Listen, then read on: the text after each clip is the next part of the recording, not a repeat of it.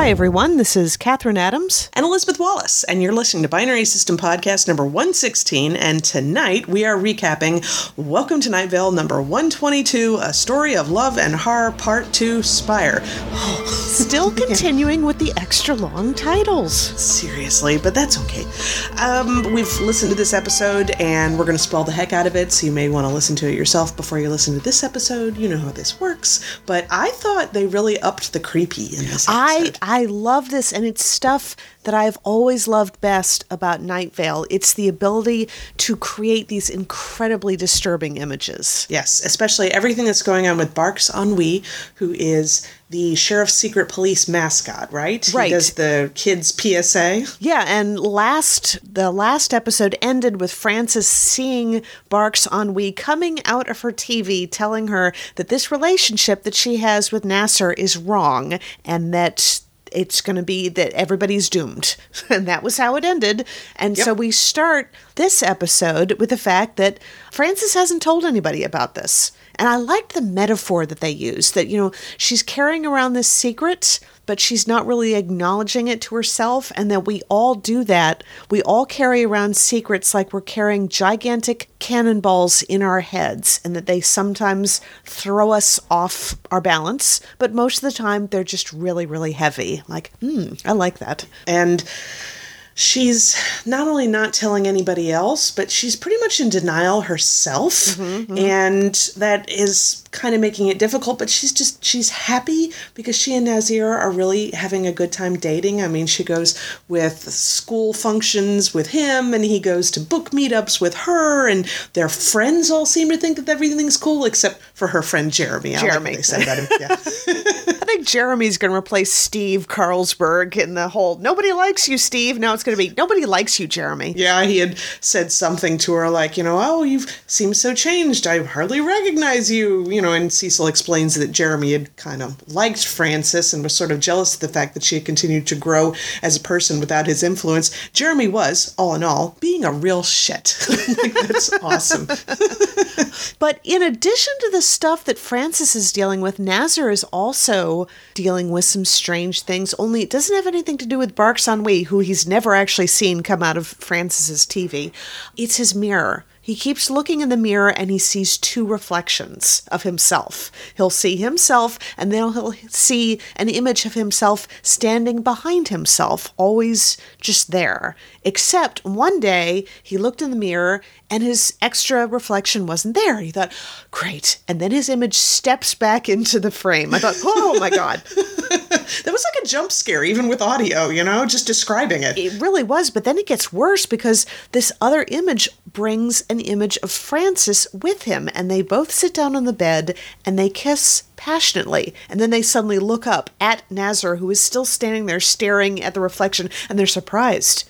And then they smile, and the smile gets wider and wider, and then they're dead, and there's blood everywhere. And then suddenly they're alive again, still smiling. Like, Oh, that was oh, wow wonderfully creepy. masterfully done there. So yeah, Yeah. so Nazar starts, you know, covering over the mirrors, which helps for a little while, but yeah.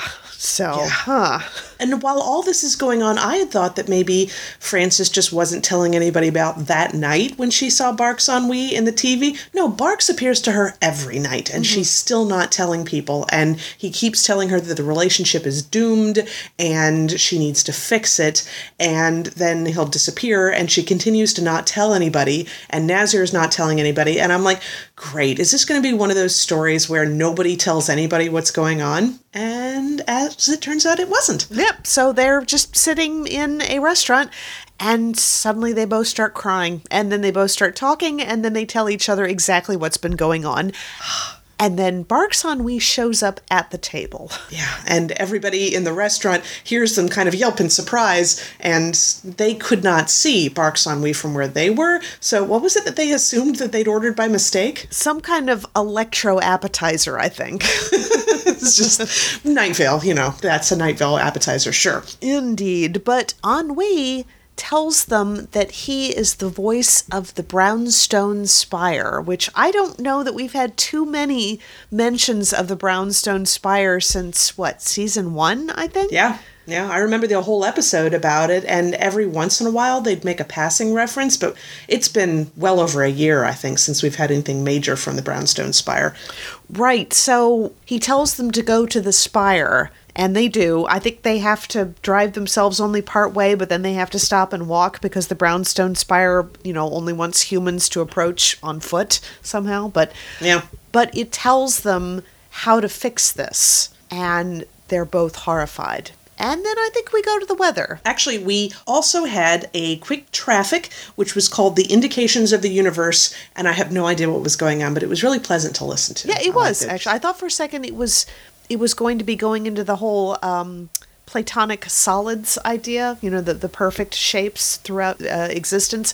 No, it got weirder than that. Yeah, and it was very fast, but I really liked it. And we also had a word from our sponsors. I also have no idea what was going on with that. They didn't actually tell us who the sponsor was this time. Right, which I actually I kind of like it when they do tell us because Me too. Yes. I, I, I imagine the people working for these companies just listening, going either we got a shout out on Night Vale or listening. What the hell was that supposed to be about? exactly. So the weather this time was called Fire Drills, and it's by Dessa, and Yeah. we have definitely heard a lot from Dessa before. Yeah, what are some of the other songs that she's done on um, the Night Vale Weather? Well, she wrote Call Off Your Ghost, which I kind of remember, but I'm going to have to go look it up again. But she also co wrote the episode Niecelet, which I forgot that she had Oh, actually written an yeah. episode. yeah, and she was the live music at the live shows. Uh, 2015, I think it wasn't. I don't think it was one of the shows that I had gone to, but yeah, she's definitely a very major part of Night Vale. Yeah, I like this one. It was sort of rap, but kind of not. Started out with sort of an Indian uh, sound to it, and then, you know, a really good beat. And uh, I was reading through the lyrics online, and there were a couple of bits, like the second verse. So you shouldn't try to stay too late or talk to strangers, look too long, go too far out of range, cause angels can't watch everybody all the time. Stay close, hems low, safe inside. That formula works if you can live it, but it works by putting half the world off limits. Oh, that's cool. Yeah. I like that. And it's um the whole it's the whole idea about having to be wary of everything all the time, having to watch, having to be careful, having to make sure that you're checking that this isn't wrong and that you're not, you know, doing something that's unsafe. And um the last verse is um that's not a way to live. That can't be what a woman is. That gives her nothing to aspire to. What that is, what that is, is just a life of running fire drills. Yeah, that's really cool. I, like that a I lot. I do. I like that very much. timely for sure. Yeah, yeah, definitely. Yeah. So we come back and they're back at Frances's place and Barks Ennui appears in the TV and basically beckons both of them to come into the TV. They do. They sort of fall through the TV and they're in another universe. And Barks Ennui explains that Night Vale is kind of like a meeting point of different universes and we had that whole fufurwa where all the universes were melding together. In all of that that was going on, he says the Francises got mixed up and she's now in another universe and she can see another Frances through the window working in the garden and that Frances should be in her world and she should be in the other world and it's really not good that she's in the wrong universe and she's having the relationship with Nasir and that's what Barks is telling them that they have to fix. Yeah, and there are two options. The first option is that Frances goes back to her universe. The other Frances comes to this universe, and the first Frances and Nazar never see each other again. Right. All right. The second option everybody, including the other Frances in the other universe, gets destroyed, wiped out of existence. And then this Frances can remain in this universe and still be able to have a relationship with Nazar. That's the other Oh. option. Like, wow. That's. Yeah. Yeah, that's not much of a choice. I mean, I know they're really they're happy together, but could you consciously make the decision to destroy an entire universe full of people and think it was going to work out? I would hope most people are smart enough to know that's not going to work. So, I suspect I know what choice they're going to make, but I don't know. It kind of reminds me of the first Lucifer series. With Lucifer wiping out an entire universe basically because it was convenient for what he wanted, that sort of thing. Mm. And then he doesn't Yeah. even he doesn't even think about it. It's just, you know, okay, well, this needed to happen, so it's happening. And that was the first thing that occurred to me when I heard that that was one of their options. So, yeah, I, I think because the next episode, because this was part two, so there's going to be a part three, and the next episode is going to be them having to make that choice. And it seems like it's going to be easy, but I wonder if maybe they're going to try to finagle a third option. Yeah, well, that's usually a lot of these stories go like that. You know, it's like the powers that be have said these are the two choices. I know we'll trick them. That doesn't work. It doesn't. I've seen a TV show before. I know it doesn't work. But Right. So, yeah, that was that was a good episode. I liked it. Yeah, the creepiness. Like when they go over into the second universe and Barks Ennui is there in her living room, but he's huge and he's taking up like this whole section of the living room and yet he's not really displacing anything in it as he's talking to them.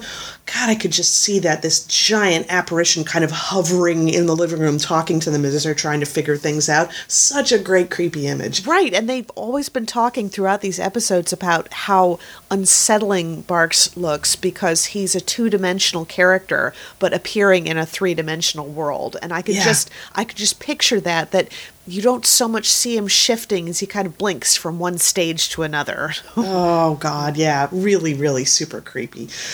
But that's it for Night Vale. So that was a good episode. Looking forward, and it's not going to be too much longer. I guess uh, time of this recording, we've got about what less than a week until we uh, get the second episode, the last yeah. episode. Oh yeah. So, uh, right, well, all right. I'm kind of hoping it's the last episode because I want to find out what happens. But you know, Yeah. I, I suppose they could surprise us by doing a four-parter. Yeah, they they say it's part two of three, so I don't Okay, know. we'll right. find out yet. okay, they've they've said that. Well, we'll hold them to that. All right. Anyway, so anything else going on in the nerd world that you wanted to talk about?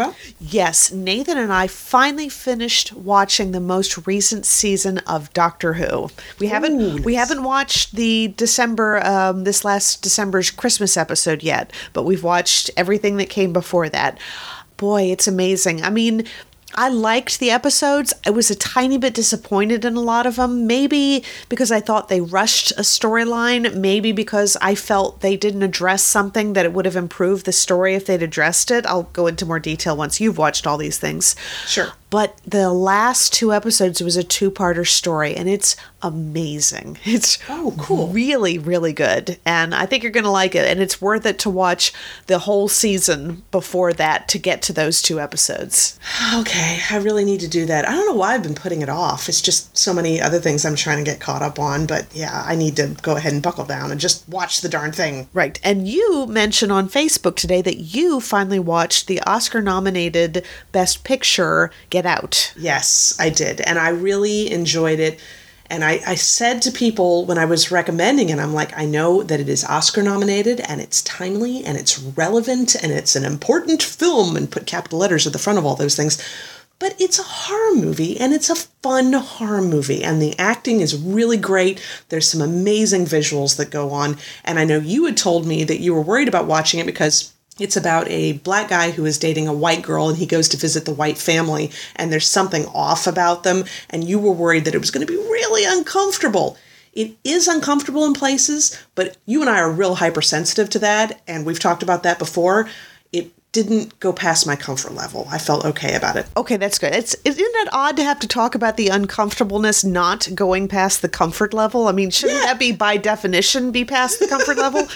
Yes, but you know what I mean. the kind where it's like it never made me want to get up and leave the room. It did get awkward and weird from time to time, but I don't know. It just I think probably because they landed on the creepy as opposed to the uncomfortable is how I Okay, felt. that's that's good. That's exactly the explanation that I'm looking for, and I have Good. heard nothing but good things about this movie. I mean, everybody has been talking about it since it came out. Yeah, and they talk about his friend who he talks to during the movie, and you'll have to watch it, but his friend is worth a watch as well. He's a stand up comedian who did this role and everything, and apparently did improvise some of his lines, and you can tell it's he's funny. That, yeah, I liked it a lot. And of course, Bradley Whitford's in it, playing a character that's similar to his character in The West Wing, and yet not. And so we'll go into that once you've seen it. Yeah.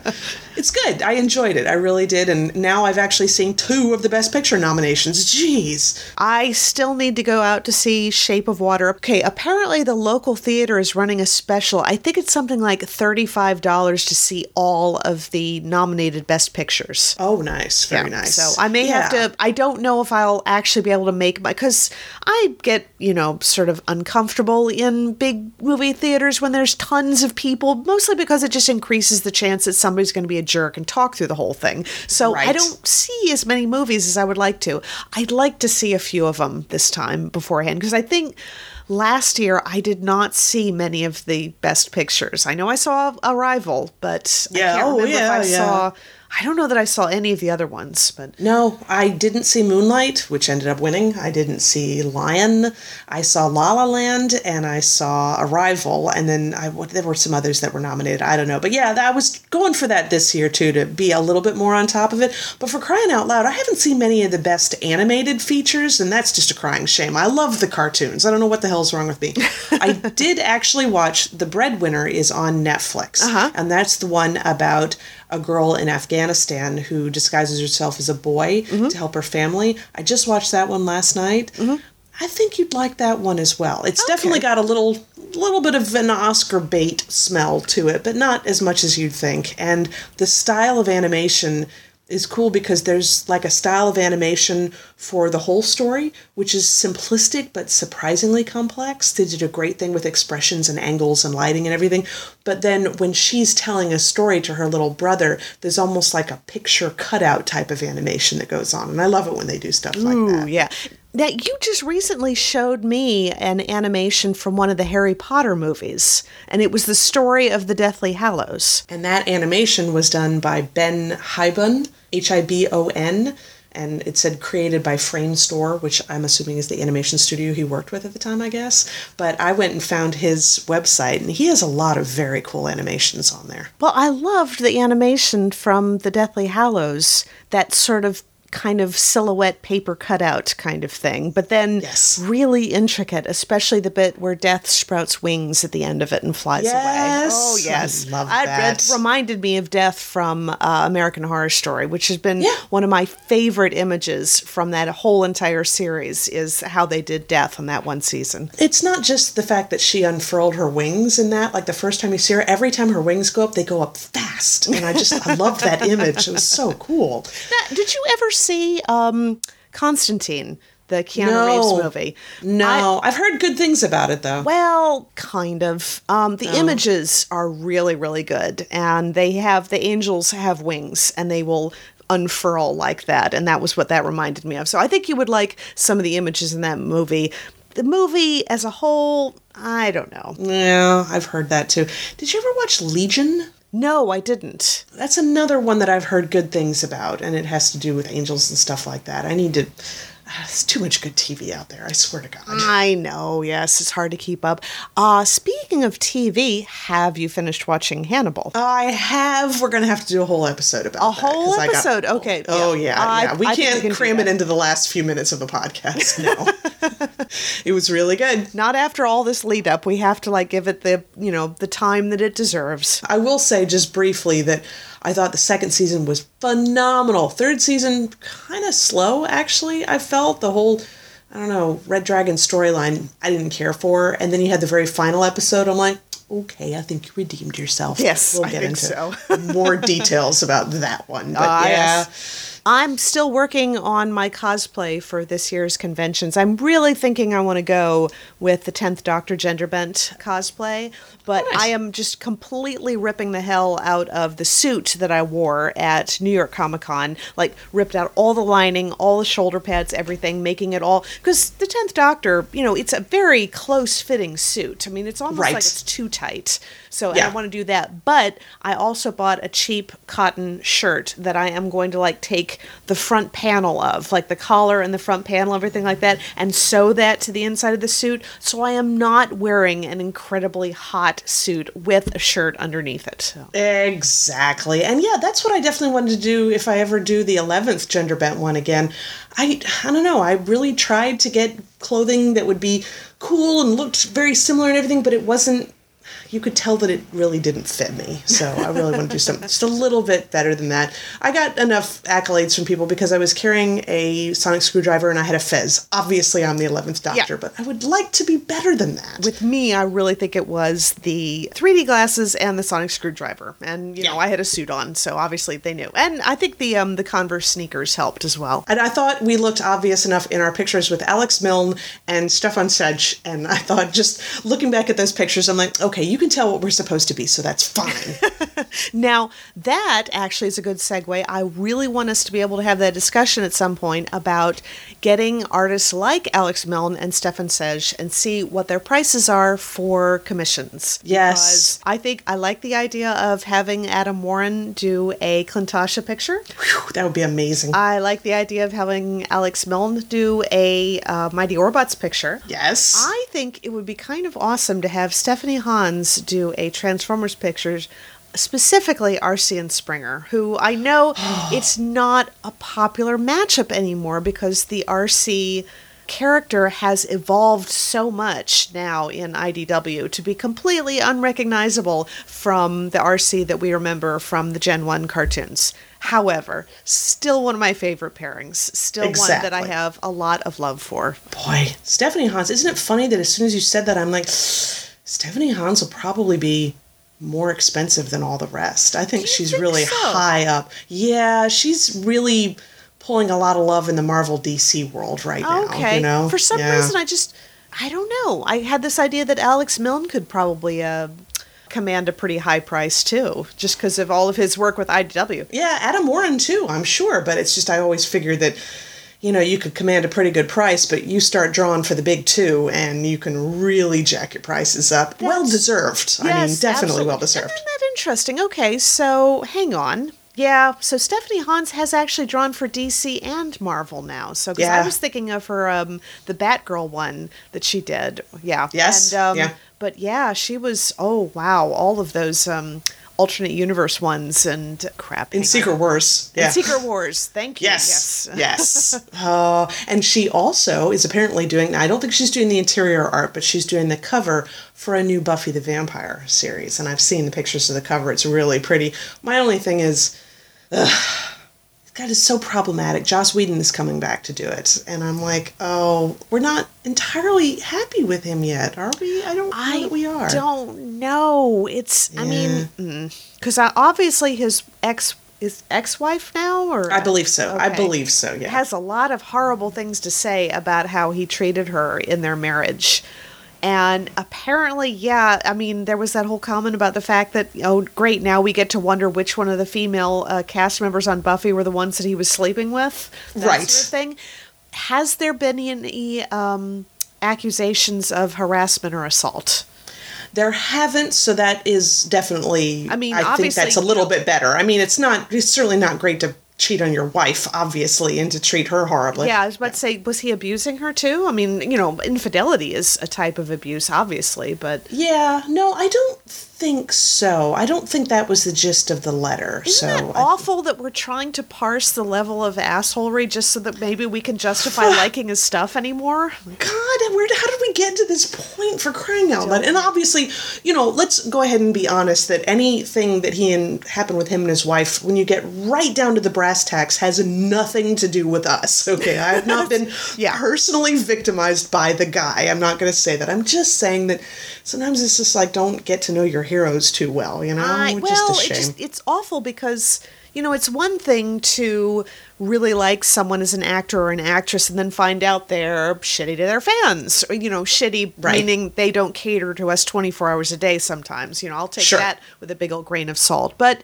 you know and then yeah you've got oh well you know they're just a flawed human being that doesn't excuse hurting people my god no, it doesn't. But and I, th- I think that was actually, unfortunately, I think for a little while, Kevin Spacey was kind of like holding on to his career by that whole thing, like you know, just a just a flawed human being. I'm like, Yeah. I think it went beyond flawed, dude, and I'm still kind of bowled over with the fact that now he's no longer a thing. I mean, it's just like. that is so weird. to me. How Yeah. on earth do you mess up that badly that you go from being the one they call on if they need a big star who can act really well to suddenly not even being able to run for dog catcher in a county election, that kind of No, thing. Just no, and you're done. You're that- the fact done. that they're going to actually spend the money to take your face out of a movie that's already been like in the can, and they're going to go back and reshoot and possibly digitally put somebody else's face over your face. That's how low he's sunk at this Oh, point. Oh, and But that's just that's also weird that we were in the position that that can actually be a thing. I mean, did you Yeah. ever back to Joss Whedon again? Did you ever watch his commentary for the first Avengers movie? Now, you know what? I never have, and I know you love that one. I, so really, do, but he talked about something at one point. The whole scene with Stark and Banner, and they're Yes. talking, and it's it's the one where you know the the scene where he pokes Banner to try to get a rise out of him, whatever.